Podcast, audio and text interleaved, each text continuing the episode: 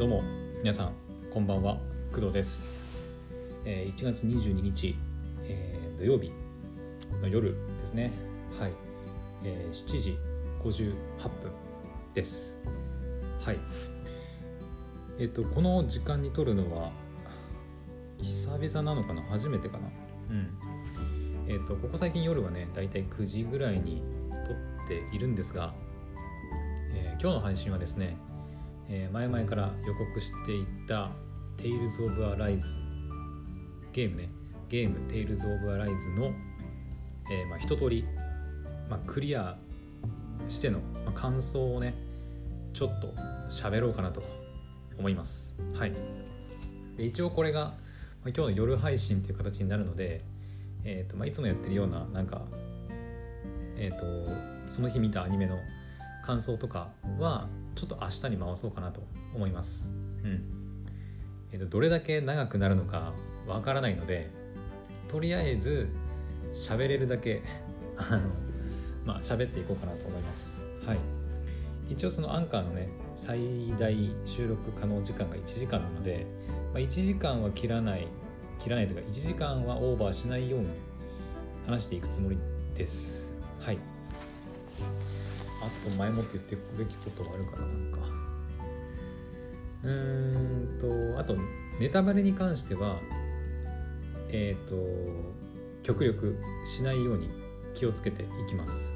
はい。えっ、と一応そのなんだろうまあゲーム全般の感想もそうだし、えーまあ、キャラクターに関してとか、ま、一応ね公式サイト見ながらねちょっといろいろ話していこうかなと思うんだけど分かりやすいからね。うん、キャラクターとか、まあバトルシステムどうだったのかとか、まあ、ストーリーどうだったのとかね。その辺に分けて話していこうかなと思うんですがストーリーの部分に関してはやっぱりね前々から言ってるように実際にやっぱゲームプレイしてとかもしくはね、まあ、誰かさんの配信を見てね楽しむのがやっぱ自分で体験してゲームをまあ何らかの形でプレイするしないにかかわらず、まあ私の話を聞いてネタバレになっちゃうのはちょっともったいないなと、まあ、思いますのでストーリーに関してはまああの本当にざっくりとあんまりネタバレ本当にね重要な部分はネタバレしないように極力気をつけて話していくつもりです。はいまあ、それでもやっぱりあの多少なんかこうね分かっちゃう部分もあるかなとは思いますのであんまり本当にネタバレ嫌だっていう人はあのちょっと今回はね聞かないで方がいいんじゃないかなと 思います。はい。うーんとね、まあ、そもそもなんだけどあのこの「Tales of Arise」っていうゲームですね、えーと発売されたのが、まあ去年の9月くらいだったかな確か。えーっと多分プロダクツで見れば。発売日いつだったっけ？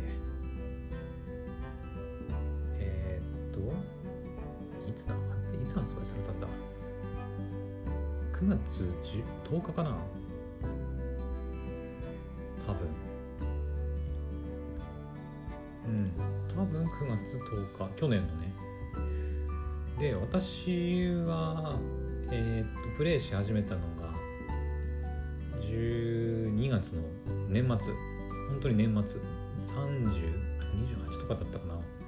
多分配信クドラジのね配信を聞き返せば分かると思うんだけど本当に去年の年末から始めて、えー今年の1月の何日くらいだ？先々週ぐらいだから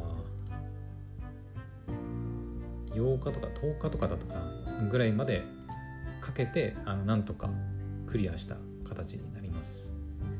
はい。でえっ、とねもうすでにあの知ってる方は知ってると思うんですけど「Tales of Arise」かなり売れてます。うん。100万本突破だったっけ？確か。ね。YouTube のあの Tales 公式チャンネルさんの方であの Tales of Arise 販売本数累計100万本突破みたいな、ね、情報が出たりしてたのであの非常に売れているゲームです。で売れてるってことはまあ非常に人気があるってことだよね。だからもう面白いのはもう分かってるんですよね。うん。まあ、私もあのまあ発明当初からねプレイできたらよかったんだけどちょっとその時ねあんまり金銭的な余裕もなくあんまり時間的な余裕もなかったのですぐプレイすることはできなかったんですけどえっ、ー、と前々情報前情報か。前情報はなるべくあの、まあ、実況してる人の動画ももちろんだしうんネタバレとかなんかそういう攻略サイトとかも一切見ないようにしてました、まあ、テイルズ公式で出してるその、ね、PV とかは見たりするけどなるべく私もネタバレなしでねプレイしたい人間なのではい本当に自分でプレイしたところで、まあ、楽しんでいた感じですね。はい。で公式サイト行くと、プレイステーションパートナーアワード2021とかあと価格 .com プロダクトアワード2021の銅賞を取ったりなんかなんだろうこれ2021年のウィナーとかって書いてある。うん。っていう風になるくらい本当に売れてるゲームソフトです。はい。なので私がわざわざここで感想をしゃべる意味があるのかどうかはまあわからないですけどうん。まあ何かしらね誰かしらの開発時に届くかどうかは分かれ分かりませんが、まあ、とりあえず一通り私がプレイして見た感想っていうのをねあのお話できたらなと思います。はい。このぐらいかな。とりあえず前段階としては。えーと、あとそうだあれも言っとくか、えーと一応ですね私はストーリーは全部クリアしたんですがえっ、ー、とまあストーリークリア後のえっ、ー、となんていうのクエストとか、えー、なんていうのかなうんラスボスに挑む前からもうクエストは受注できる状態なんだけどもうレそのクエストのそのモンスターのレベルが明らかにも高いレベルで設定されていてもうストーリー本編をクリアした後に、まあ、挑むことが前提になってるような、まあ、クエストがねいくつかあるんですけど、うん、あと他にもね釣りとかもあってまだコンプリートできてます。できてないです。釣りも。あと釣りとそのクエストかな。うん。とかはまだ全部クリアできてない状態です。なのでとりあえずストまあクエストはねほとんど全部やるようにしててただあのやっぱどうしてもクリアできない。そのラスボス倒してからじゃないとなんかちょっと難しいなって思うようなクエストに関してはまあ残してそれでラスボスに挑んでストーリーをクリアしたという形になります。はい。でプレイ時間はだいたい70時間ですね。うんなんかみんな大体50時間ぐらいでクリアしたって言ってましたけどうん、まあ私は結構かかったね。まあ、クエストやってるもそうだし、えー、っと、結構ね、まあ、釣りもやったりとか、うん、私は結構その、キャラクター内の、キャラクターゲーム内のそのキャラクターのやり取りとかもめちゃくちゃ大事に、ね、見たり聞いたりして、すごい楽しませてもらったので、まあ、それで多分ちょっとね、20時間ぐらい長くなっちゃったかなと思うんですが、まあ、それはそれで、あのまあなんか非常に楽しめたなというふうに思いますので、まあ、全然プレイ時間が長いことは問題ではないなと思うんですが、まあ、一応参考程度に、はい、私は70時間ぐらいプレイしてあのラスボス倒してストーリークリアという形になりました。はい。じゃあここまでのね話を踏まえてじゃあ早速ねちょっと感想とかいろいろ喋っていこうかなと思います。はいじゃあどうしようかな。うーん何からいこうか。とりあえずトップページから順番に見ていけば何か喋ること出てくるかな。うん。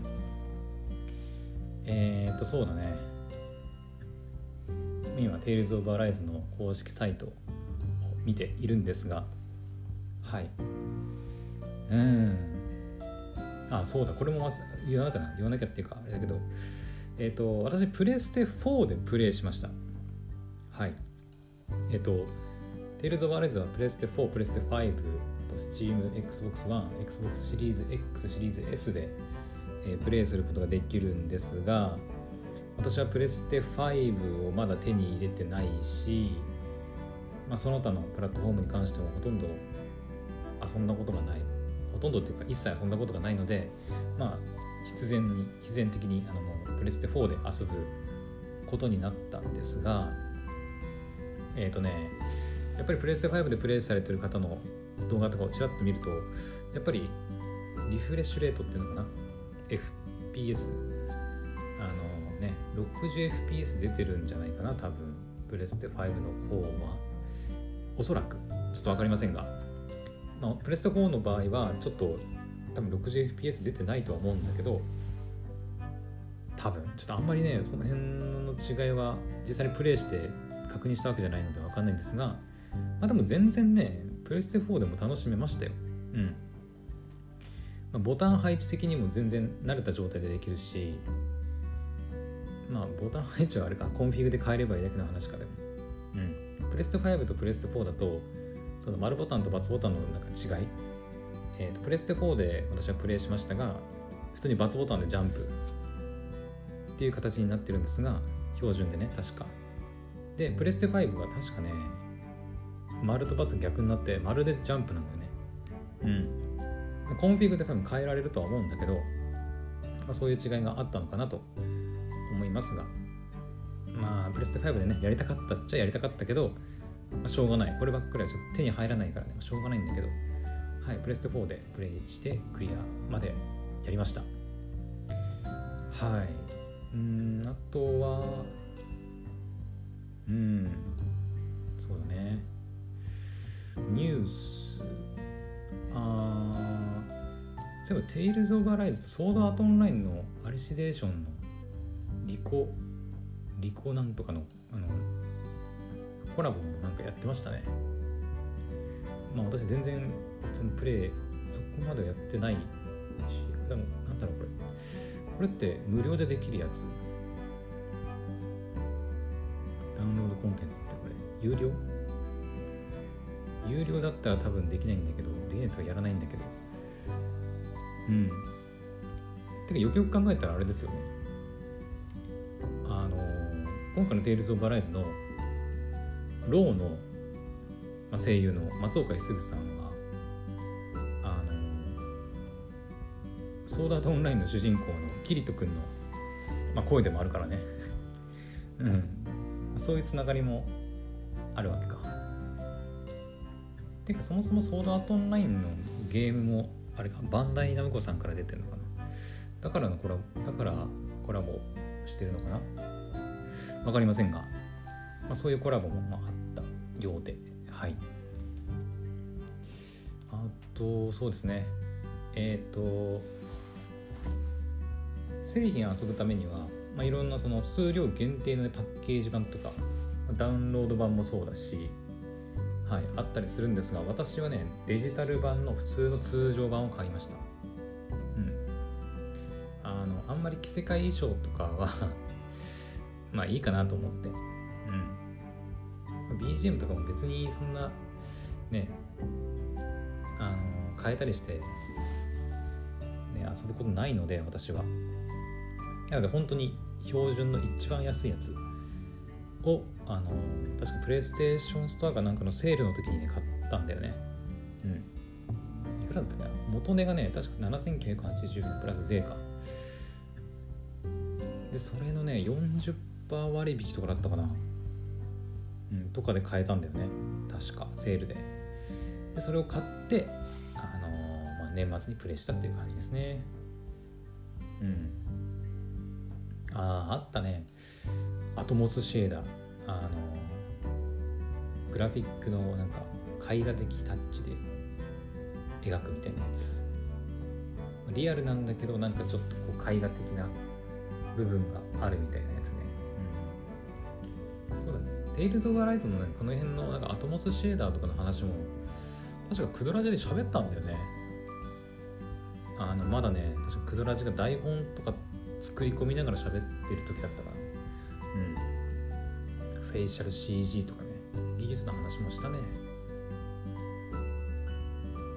あまあ、あの、まあ、一応ここで言っちゃうけど、えっ、ー、と、本当にねでもね世界観というかビジュアルっていうのか。ビジュアルはめちゃくちゃ綺麗だしたね。うん。私前にプレイしたテイルズがえっ、とまあ前作の、えー、テイルズ・オブ、えー、名前なんだっけ？ベルセリアか。うん。あれもプレステ4だったけどでもやっぱ全然違ったね。うんなんかうんめっちゃ綺麗だったね。このアトモスシェーダーっていうやつのおかげなのかは分かりませんが本当にこう水にも入れたりするしあとねこうジャンプとかもできたりするんだよね普通にオープンワールドっていうわけじゃないんだけどあの普通に壁とかもそのツタがあったりするとかはしごがあったりすれば登れるしジャンプもできる高いところからこうバーンと飛び込むことできて水にこう飛び込んで泳ぐこともできると。うん、だからかなりそのフィールドでのアクション性が結構増したなっていう気はしましたね。今までのテイルズあんまりそこまでなんかフィールド上でなんかそういうアクションをしたりとかっていうのはそんなに多くなかったのかなって気はするんですが、はい、今回の「テイルズ・オブ・アライズ」は結構ねうん。フィールドでのアクション性が増してかなり楽しめたなっていう気はしますね。はい。多分この後もなんかフィールドとかで出てくるんじゃないかな。もしかしたら追加で話すかもしれません。あとはフェイシャル CG ね。うん。顔の表情微細なニュアンスまで表現する CG 技術。うーんこれもねうんどうなんのかな。はっきりとすげえこのフェイシャル CG って思ったって言われ思ったかって言われるとちょっと分かんないけどこれまでのテイルズってそんなんかフェイシャルなんていうのかな。これまでのテイルズも結構そういうなんか表情のあれって細か細かったような気がするんだけどそうでもなかったのかな。うん。まあでも確かなことが確かに言えるのはでもとにかくそのキャラクターの表情が結構コロコロ変わったりあの私はもうストーリーにどんどん引き込まれていったっていうのはあの確かですね。うん。いやでも、うん、この後お話ししますけどストーリーはねマジで良かったから。うん。はい。えーとあとは UFO テーブルにアニメーションか。アニメもねよかったね。まあそんなにすっげえ多いっていうわけではなかったけどやっぱりオープニングとかかな。この後喋ることあるかな。まあここで言っちゃうか。えっとちょっとねストーリーの話ことにも触れるのでちょっとねなるべく注意して喋っていくんですがえっとまあテイルズシリーズもそうだし、まあ、アニメとかもそうだけどオープニングとエンディングがやっぱあってはいあってでオープニングのアニメーション映像エンディングのアニメーションというかうんエンディング映像があったりするんですがまあエンディングもアニメーションあったなあったなあったあったあったんですがえっ、ー、とそのね中間に入ってくるアニメーションがあったんですよ。そのあのなんていうのかな。オープニングエンディングそれそのさっき言った中間に入ってくるやつ以外にももちろんその演出上あの入ってくるアニメーションっていうのもたくさんあるんですがそのもうなんだろうねアニメーションの中で多分超大事というかうん難しいな。大事なところで入るその一番最初の要はオープニングアニメーション。であとエンディングのアニメーション。そしてもう一つその中間に入ってくるアニメーションっていうのが用意されてたんですよ。うん、それがね私はめっちゃ好きです。はい。うん。あのオープニングのアニメーションもすごいいいしエンディングもすごい良かったんだけどその中間に位置するアニメーションがめちゃくちゃ良くてえー、っと、まあ、これはネタバレでも何でもないと思うんだけどえっと、まあ、クドラジオの時に前話した時も言ったからいいんだけどえっと今回の「テイルズ・オブ・ライズ」のオープニング曲はですねえっと感覚ピエロさんの「火花」っていう曲が使われています。でこれは普通にもう、あの発売前くらいから公開されていたかな確か。うん。でもここ最近ね私この感覚ピエロさんの火花めっちゃ聴いてる。うん。全然あの歌えるとかそういうわけではないけどあのめっちゃ聴いてる。うん。テイルズ・オブ・アライズクリアしてからねもうなんか聴かずにはいられないんだよね。もう好きすぎて。うん。はい。でもう一つねあのテイルズ・オブ・アライズには今回その主題歌というか曲を担当した方がいましてえっ、ー、と、えー、絢香さんですね。絢香さん。で絢香さんが、まあ、出してるまあ絢香さんのねあのアーティストのページとかね行けばわかるんだけどえっ、ー、とブルームーン。あとハローアゲイン。昔からある場所。っていうねあの、まあ、2曲が収録されてる、まあ、アルバムというか、まあ、シングル？シングルか？があるんですが、えーと、この2曲、えー、ブルームーンとハローアゲイン昔からある場所。2曲はですね両方ともあのゲーム内で使われています。はい。うん。でこの2曲ともめちゃくちゃいい曲。もうプレイする前から聴いてたから聴いててめちゃくちゃいい曲だなと思ってて。でプレイしながらもこの曲いつ流れるんだいつ流れるんだと思ってもうもうねうずうずしてたんだけどもう流れた瞬間にもううわっと思って来たみたいなね感じで思ってうわここで来るんかみたいなうおーみたいなね感じではい。めちゃくちゃ興奮しましたねその時は。うん。えっと、まあ、オープニング曲さっき言ったそのオープニングアニメーションオープニング曲はえっと感覚ピエロさんの「火花」が使われていてでエンディング曲はこの彩香さんの「ブルームーン」が使われています。はい。であでもねそのまあいいか。でさっき言ったその中間に来るアニメーションの曲が「ハローアゲイン昔からある場所」っていう曲に曲が使われています。はい。うん。とにかくこのアニメーションはねめちゃくちゃ良かった。曲もそうだけどアニメーションとにかく良かったな。うん。なのであのマジでプレイするなりあの配信で見るなりしてあのチェックしてほしい。うん。この中間のねハローアゲインのねアニメーションがめちゃくちゃ好き俺は私は。うん。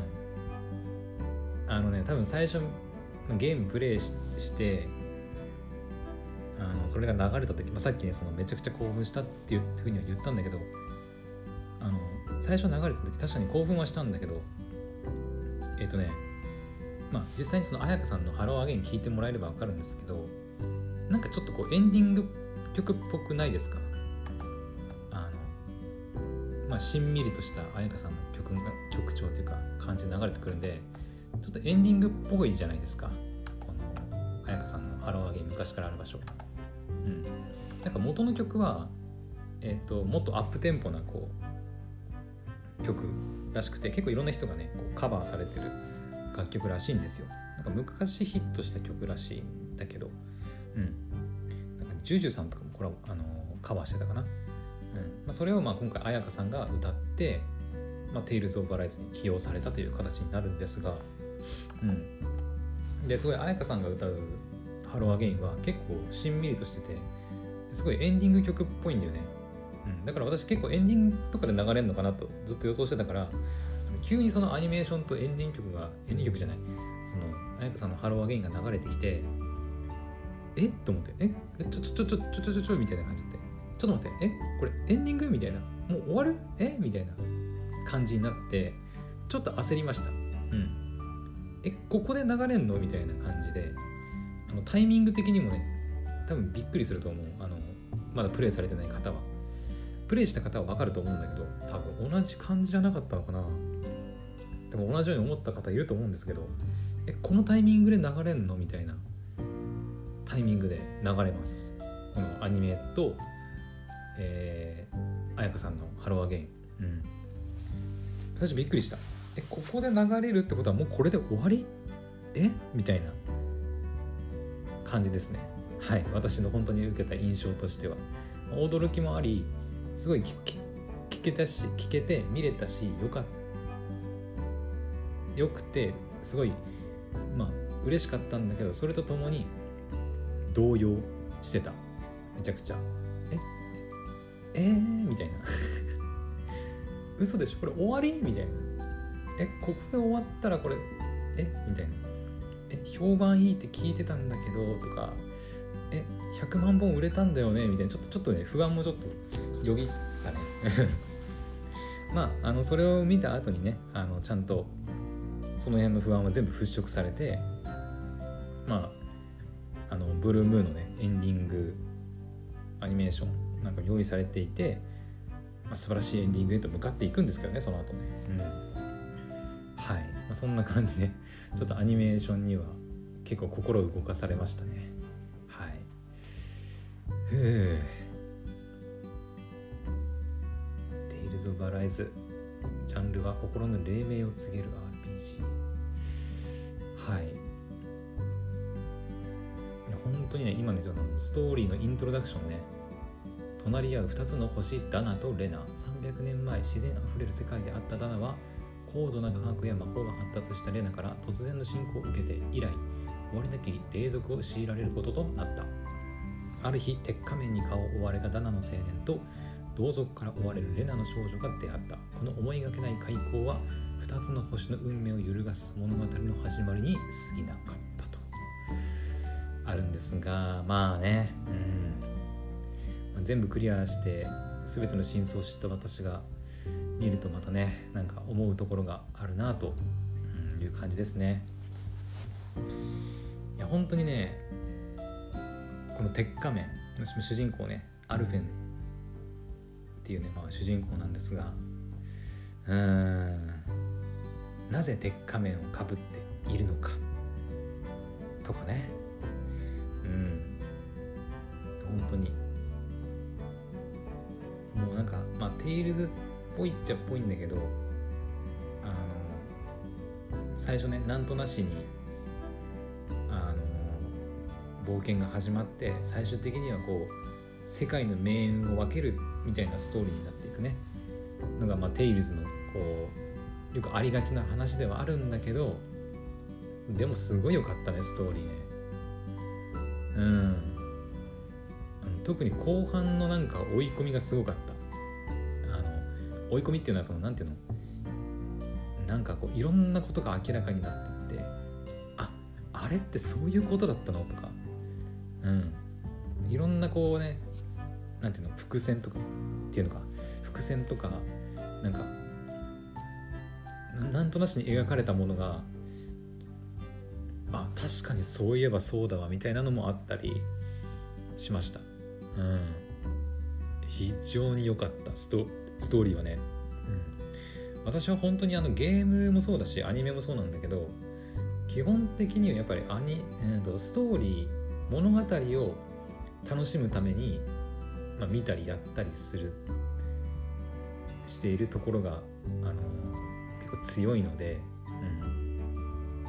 まあ、ストーリー中と言われてもまあしょうがないっていうぐらいあのやっぱ物語のね。物語に関してはやっぱいいに越したことはないよなって思う人間です。はい。まあその私から見てもやっぱ「テイルズ・オブ・アライズ」のストーリーはすごい良かったなと思いました。うん。結構作り込まれてるなってはい思いましたね。うん。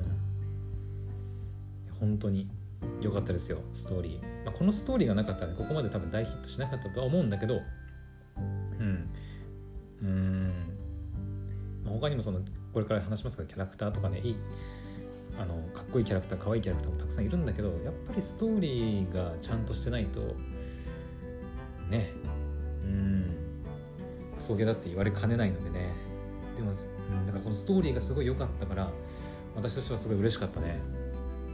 やっぱテイルズ面白いなって。うん。まあ、テイルズも当たり外れがねちょっとあったりすることもあるから一概に全部が面白いとはちょっと言い切れないとこもあるんだけど今回のテイルズは本当に良かったね。うん本当この調子でなんかじゃんじゃん面白いテイルズシリーズ作っていってほしいなと思いますけどね、うん、個人的にはあのテイルズ・オブ・ルミナリア。ね、スマホゲーのルミナリアとかも今やってますけどやっぱりあの家庭用ゲーム機っていうのかプレステ4プレステ5とかね XBOX とか、まあ、そっちでねやっぱこうテイルズっていうのを出してほしいなと個人的には思いますね。うん。スマホゲームは何だろうね。なんかこれもクドラジで言ってた気がするんだけどあの終わりがないんだよね。なんかどんどん追加シナリオとかが追加されていくんだけどいやなんかそういうことじゃねえんだよなって思っちゃう。うん。もうあのなんていうのかな。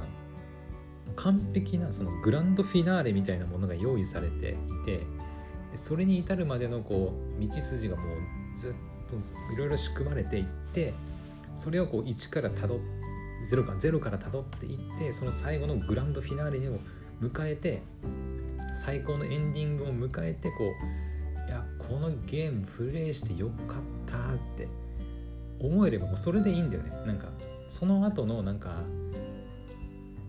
まあ「テイルズ・オブ・ライズ」とかに関して言えばそのなんだアフターストーリーとかあったらまあ遊びたいとは思うけどあのそこからなんか変なななんていうのかな追加シナリオとかはそんなに求めてないんちゃ求めてないんだよね。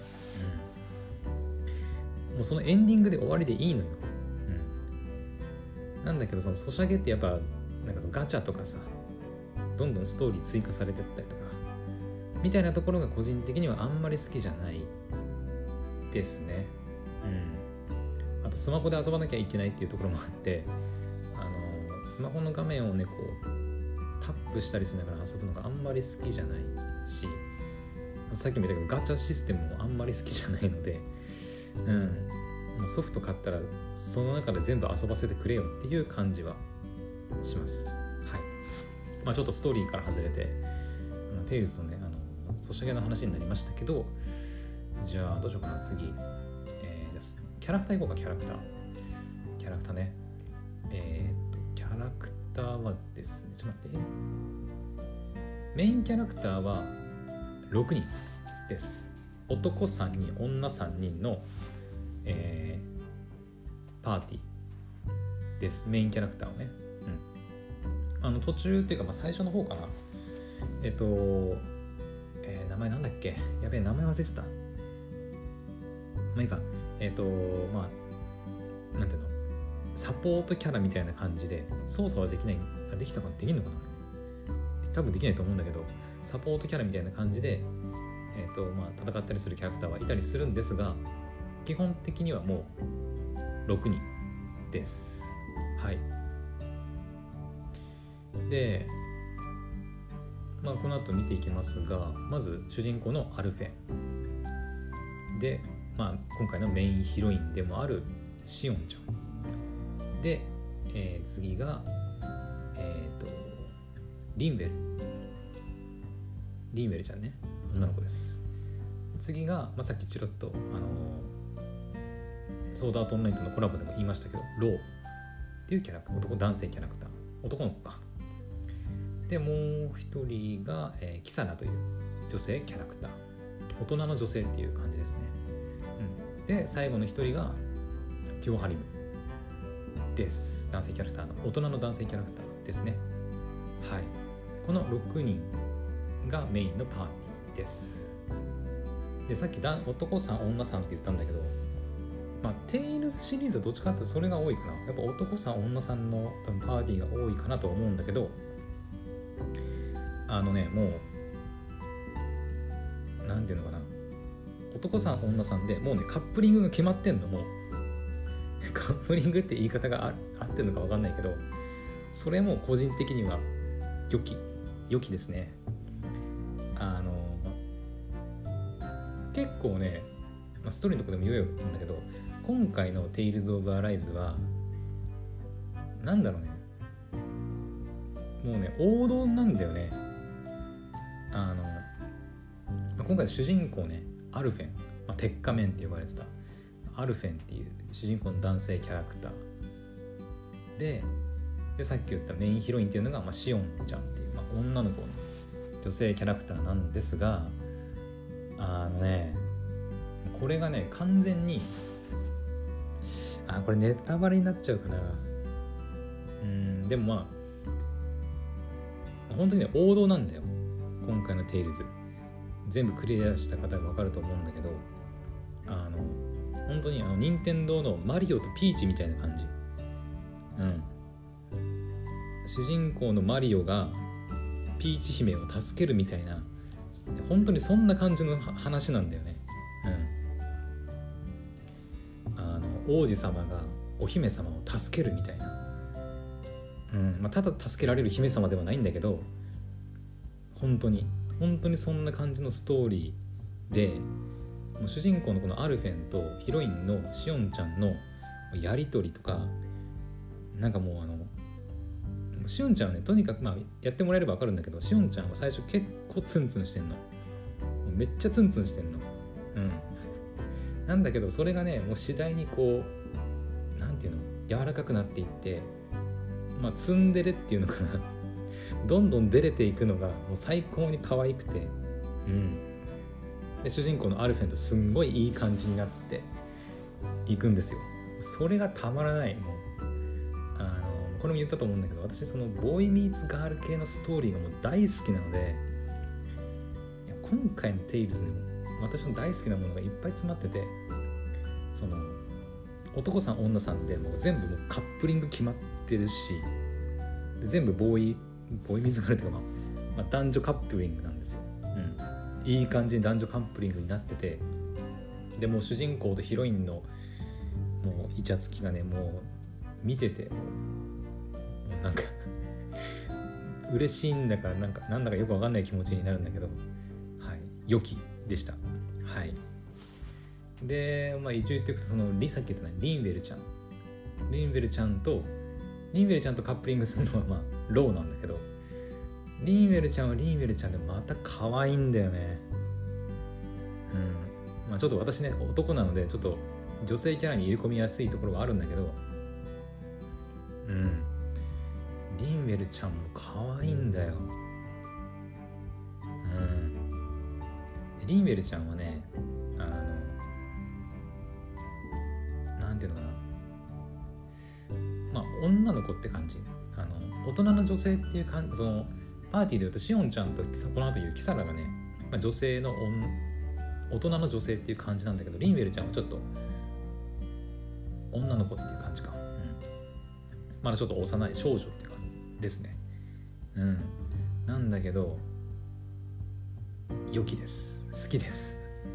リンウェルちゃんも良き。うん。なんだろうね。可愛いんだよ本当に。リンウェルちゃんも。シオンちゃんとやっぱまた別のね可愛さがあるなと思いましたね。うん。キサラはキサラはもうちょっと年上なのかな。年齢とか出てきたっけか。でもお母さんでもねパーティーではなんかお母さん的立ち位置なんだよね。うん。なんかみんなの面倒をよく見てくれる感じの、お姉さん的お母さん的立ち位置、うん、で全身ね鎧で覆ってるんだけど背中だけパックリ開いてるあの服を着てて。であのー、ねテイルズおなじみの、えーとスキット。あの新しくなったスキット、うん、とかでもあのローがねあのそのキサラの背中をじーっと見ててあのリンウェルがね「ロー何見てんの?」みたいな感じで突っ込むみたいなあの回もあったりとかするぐらいちょっとこう、まあ、うん年上のエッチじゃないんだけどむしろね、まあ、すごい真面目なお姉さんお母さんっていう感じのキャラクターですねキサラは。うん。でキサラとカップリングするのが、まあ、ティオ・ハリム。この2人は、まあ、あんまカップリングって言い方がちょっと合ってるかどうかわかんないけど、うん。まあ、でもいい雰囲気になるんですよねこの2人はこの2人で、うん、またそれも良きですね。もう本当にこういう男女のカップリングがすごく好きなんだよね、うん、性,、うん、性癖ではないと思うんだけど、うん、とにかく好きなんです。はい。私はね。うん。ティオ・ハリオンはね、まあ、イケメンですね。うん。あと一応言っとくとえー、っとアルフェンはダナ人。で、えー、シオンちゃんはレナ人。でリンウェルとローはダナ人。であキサラもダナ人。でティオハリムもレナティオハリムはレナ人っていう形になってます。なのでレナ人がティオハリムとえっ、ー、とシオンちゃんの2人。でダナ人が残りの4人っていう形になってます、まあ、この6人が何でパーティーを組むことになるのかみたいな話はまあ実際にねプレイして見てほしいなとは思いますね。ほんと最初まあ公式ページとかで見ればね登場キャラクターわかるからパーティーになるんだろうなっていうのはわかるけどストーリーやっていく中でえなんでこの人ええみたいな。なんでこの人パーティー入るのみたいな。どういう経緯でパーティー入るのみたいな感じには思いますけど最初、うん、でももうずっと後半までやっていくともうねなくてはならないキャラクターになりますね。うん。本当私はねまあスキットの話すると今回その「テイルズ・オブ・アライズ」からスキットのやり方が、ね、変わったんですよね、まあ、前にもあの喋ってあのスキットの形がすごい変わったからこれがどう影響するのかなっていう話もしたと思うんですけどまあ掃除なんだろう。なんだろうな。か簡単に言うとまあ良かったのかなと思います。はい。あのこれまでのスキットって、えー、二次元のイラストが、まあ、どんどん変わっていってあのやり取りするみたいなのがメインだったと思うんですけどスキットっていうとねテイルズのスキットっていうのはそのアニメイラストというかがこうなんだろうパラパラ漫画じゃないけどなんかこう一回一回変わるみたいな感じだったんだけど今回の、えー、っとスキットは、まあ、全部 3D モデルが、まあ、動く感じのスキットになってます。はい、でちょっとねこう漫画の小回りみたいな感じになってて、まあ、そういう演出ですね。ちょっと、ね、説明しづらいんだけど実際に見て見てもらった方が早いなと思いますけど、うんまあ、でもすごい良かったんじゃないかなと思いますね。うんまあ、チャレンジだったとは思うんですが面白かったのはそのこれまでのスキットって例えばキャラクターの衣装を変えたりしてもスキット自体には確かほとんど影響はなかったと思うんですよ。その元のキャラ絵のままスキットが動いていく形になってたと思うんだけど今回の「テイルズ」のスキットって 3D モデル利用してかつその現時点でのその 3D モデルのキャラが着ている服装とかも全て反映されてスキットが行われるんですよね。うん、だからあの途中で手に入れた衣装とかいろいろ出てくるんだけど、うん、あのまあ色色違いの服装とかねちょっといろいろいろいろ違いにして、まあ、しおんちゃんに着せ替えたりして遊んだりしたんだけど、うん、可愛くてねやったりしたんだけどあの着せ替えてスキット始めると本当にその着せ替えた、え衣装のままスキットが始まるんでそこもちょっと面白いなと思いながら、うん、見てましたね。はい。あとそのスキットの演出では演出と同じではあるんだけどストーリー上もストーリー上っていうかストーリーが進行していく中でもそういうスキットみたいなねやつ出てきます。はい。だからスキットだけがその漫画の小回りみたいな感じでやるんじゃなくて通にストーリー進行していく中でもね普通にあのその演出漫画の小回りみたいな演出出てきます。はい。うん。だからまあ良かったんじゃないかなとは思いますけどね。うん。最初はちょっとえこれがスキットって思ったけどでもまあなんかもう70時間もやってると、ま、慣れてくるしなんかむしろそれが普通だったんじゃないかなって思えてきちゃうんですよね。うん。非常に良かったです。あとスキスキットに関して言えば、まあ、ゲームの、えーと、プレイ中というか、えー、フィールドっていうのかな。フィールド上に、えーと、ベースキャンプ、まあ、焚き火するような場所がね出てくるんですよ、うん、そこでは、えーとキャラクターたちが料理を作って体力回復したりあと料理作ると料理効果を得たりとかできる、まあ、休憩場所なんですけど、えーとそこでえーと、一度流れたアニメーションの映像だとか一度見たスキットもしくは見逃したスキットも全部確認できるんですよ。それがね結構面白かった面白かったっていうか良かったなと思います。うん。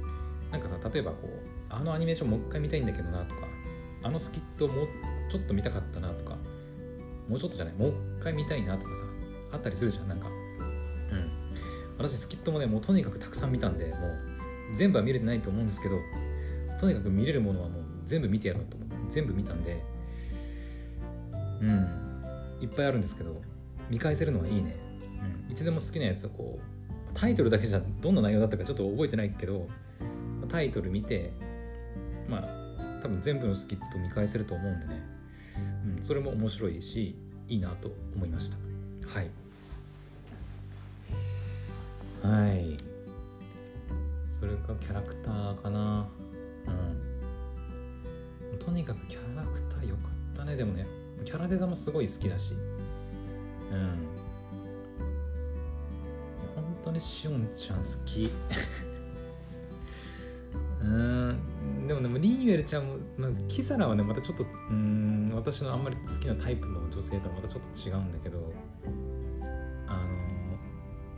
しおんちゃんとリンウェルちゃんがやよかったかな。好きかな。どちらかと言われるとちょっと難しい。難しい。全然タイプが違うから。シオンとキサラはちょっとタイプにタイプというか年齢的な問題か。ね。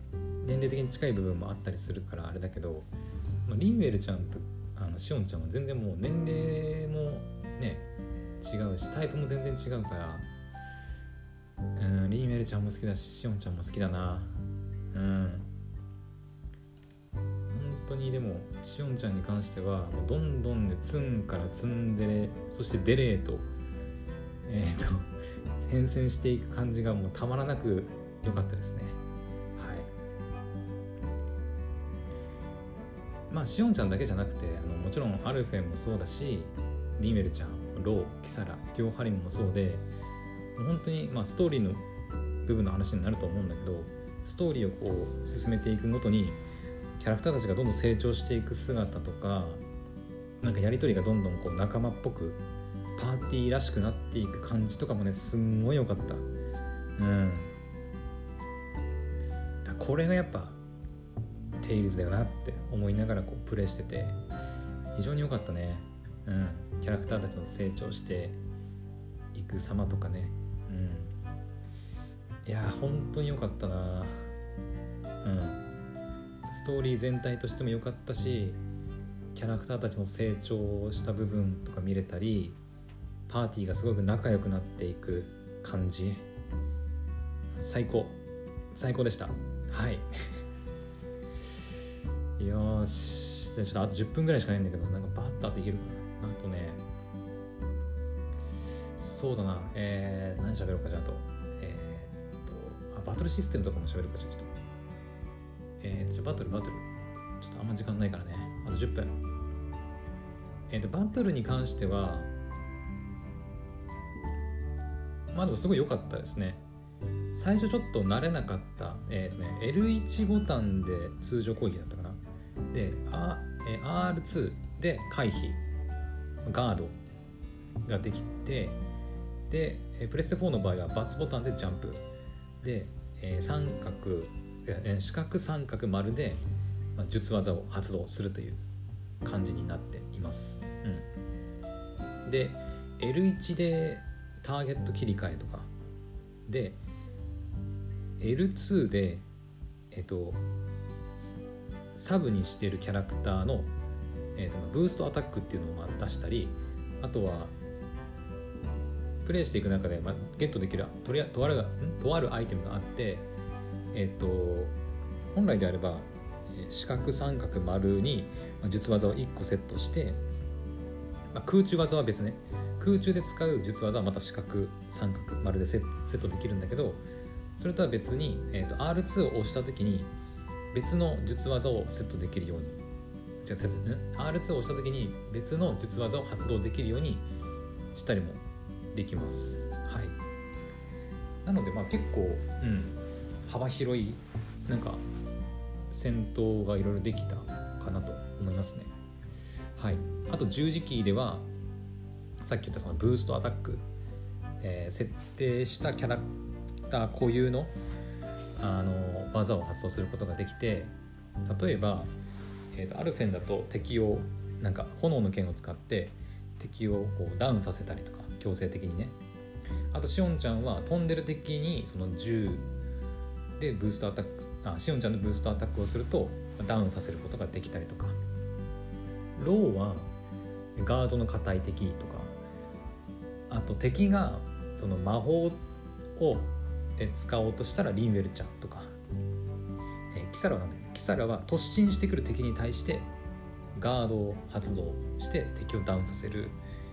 テオハリムは動きの速い敵に対して敵の動きを遅くするとか。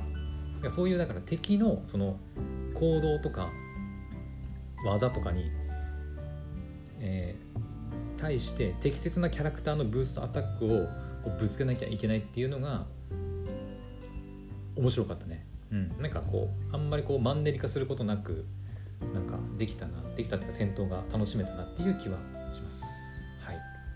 あとボス戦でもそういうのがブーストアタックももちろんだしあとボス戦オリジナルのブーストアタックみたいなのもあったりしてそこからちょっと手こずったりしたけどね。いきなりなんかこうなんかコマンド入力みたいな感じで出てきておーおーみたいなちょっと焦ったりもしたけど、まあ、やるとちょっと特殊演出が出てそれでボスをこうちょっとダウンさせることができたりみたいなことができます。はい。あとはそうだね。あこれもやんなきゃね。ブーストストライク。これが良かった。うん。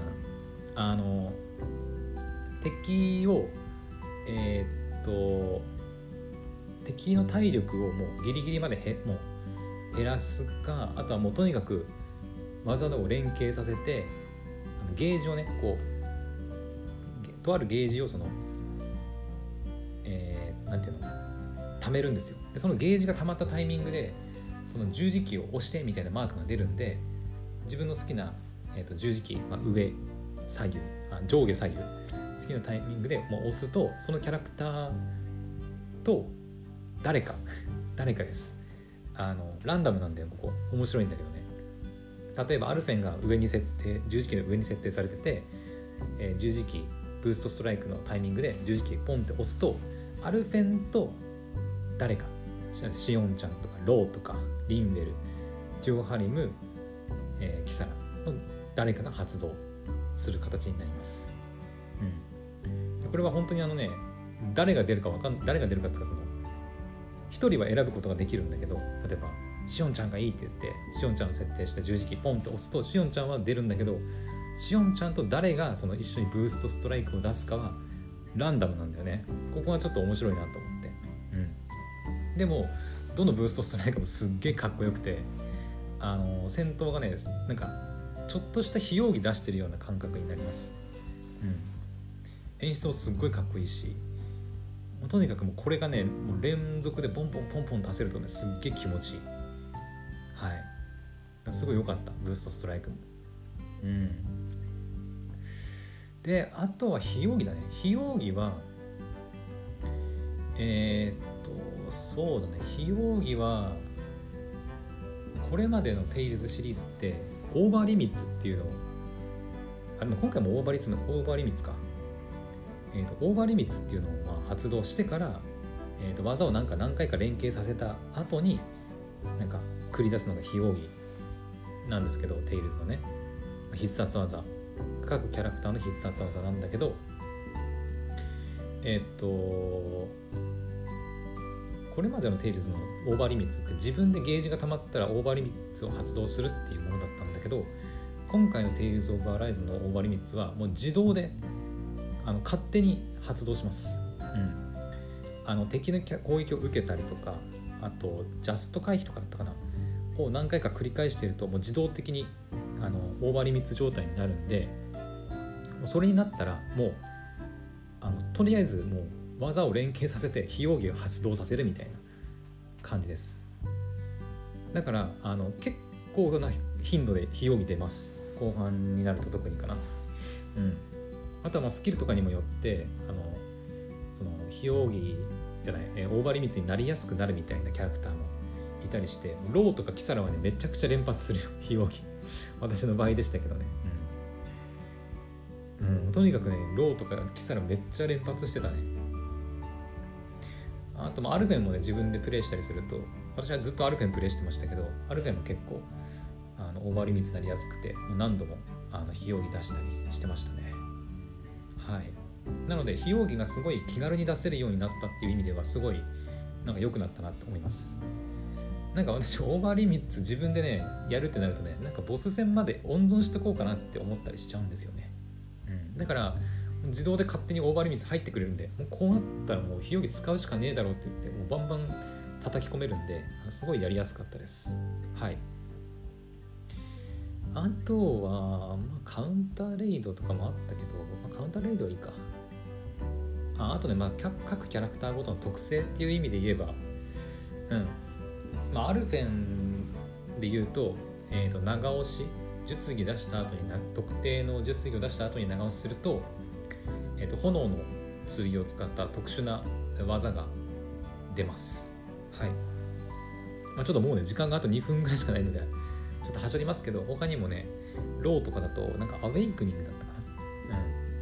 うん。それこそさっき言ったオーバーリミッツになりやすくなるとかっていうなんか特性があったり。うん。リンウェルはなんか敵の魔法を奪ってチャージしとくことができるだったかな。とかなんかいろいろまああったりするんですが、まあ、その辺はちょっと時間がないので省きますが、はい、各キャラクターいろいろ特性があって、はい、本当にね戦闘幅広いなと思いました。うん。はいいや本当にね戦闘もすごい面白かった。うん。あもしかしたら難しいって感じる人もいるかもしれないけどうん、私ずっとノーマルのレベルでやって途中ちょっとねボス戦であの勝てなくてちょっとね いやこれどうしようレベル下げようかなと思ったけどちょっとプライドが許さなかったんでずっとノーマルでやってなんとか最後までノーマルでクリアすることができましたけどね、うん、はい戦闘はすごい良かったです。はい。やばいなあと1分ぐらいしかない。えっ、ー、とあとはえーと料理料理もすごい良かったね。料理。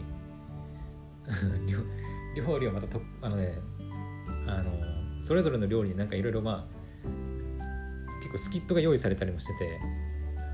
何があったかな。えー、リンウェルのねなんかアイスクリームとかもあったりしてリンウェルがアイスクリーム作れるようになったりするんですけどで実際にアイスクリーム作ると「うんこのアイスクリームが美味しい」みたいななんかそういう演出が入ってでローがそれに対して「お前いつもアイス食ってるよな」みたいなことをねこう突っ込んだりするみたいなスキットが発動したりしてなんかそれもすごい楽しかったですね。うん、あとアルフェンがなんかアルフェンってあの、ま、多分出てきてたかなあの痛みがないキャラクターなんですけど痛みを感じないキャラクターなんですけどあのそのアルフェンがあの、ま、辛いものがすごい好きで痛みを感じないからね、うん、でなんかこうやばいものを作ってパーティーにドン引かれるみたいなスキットもあったりしてあのすごいね料理自体も、ま、スキットが聞けるっていう意味ですごい面白かったですね。うん。はい。あとは釣りとかも。やらないといけないんですがやばいもう時間がない。ちょっとまとめに入りましょう。えー、っとちょっとまとめ今度にしようか。ちょっと待って。だめだもう時間がない。もうあと15秒しかないのではい。あのちょっと明日話そう。明日の朝にお時間ないんで。はい。それではまた明日の朝続きお話しします。それではまたお会いしましょう。バイバイ。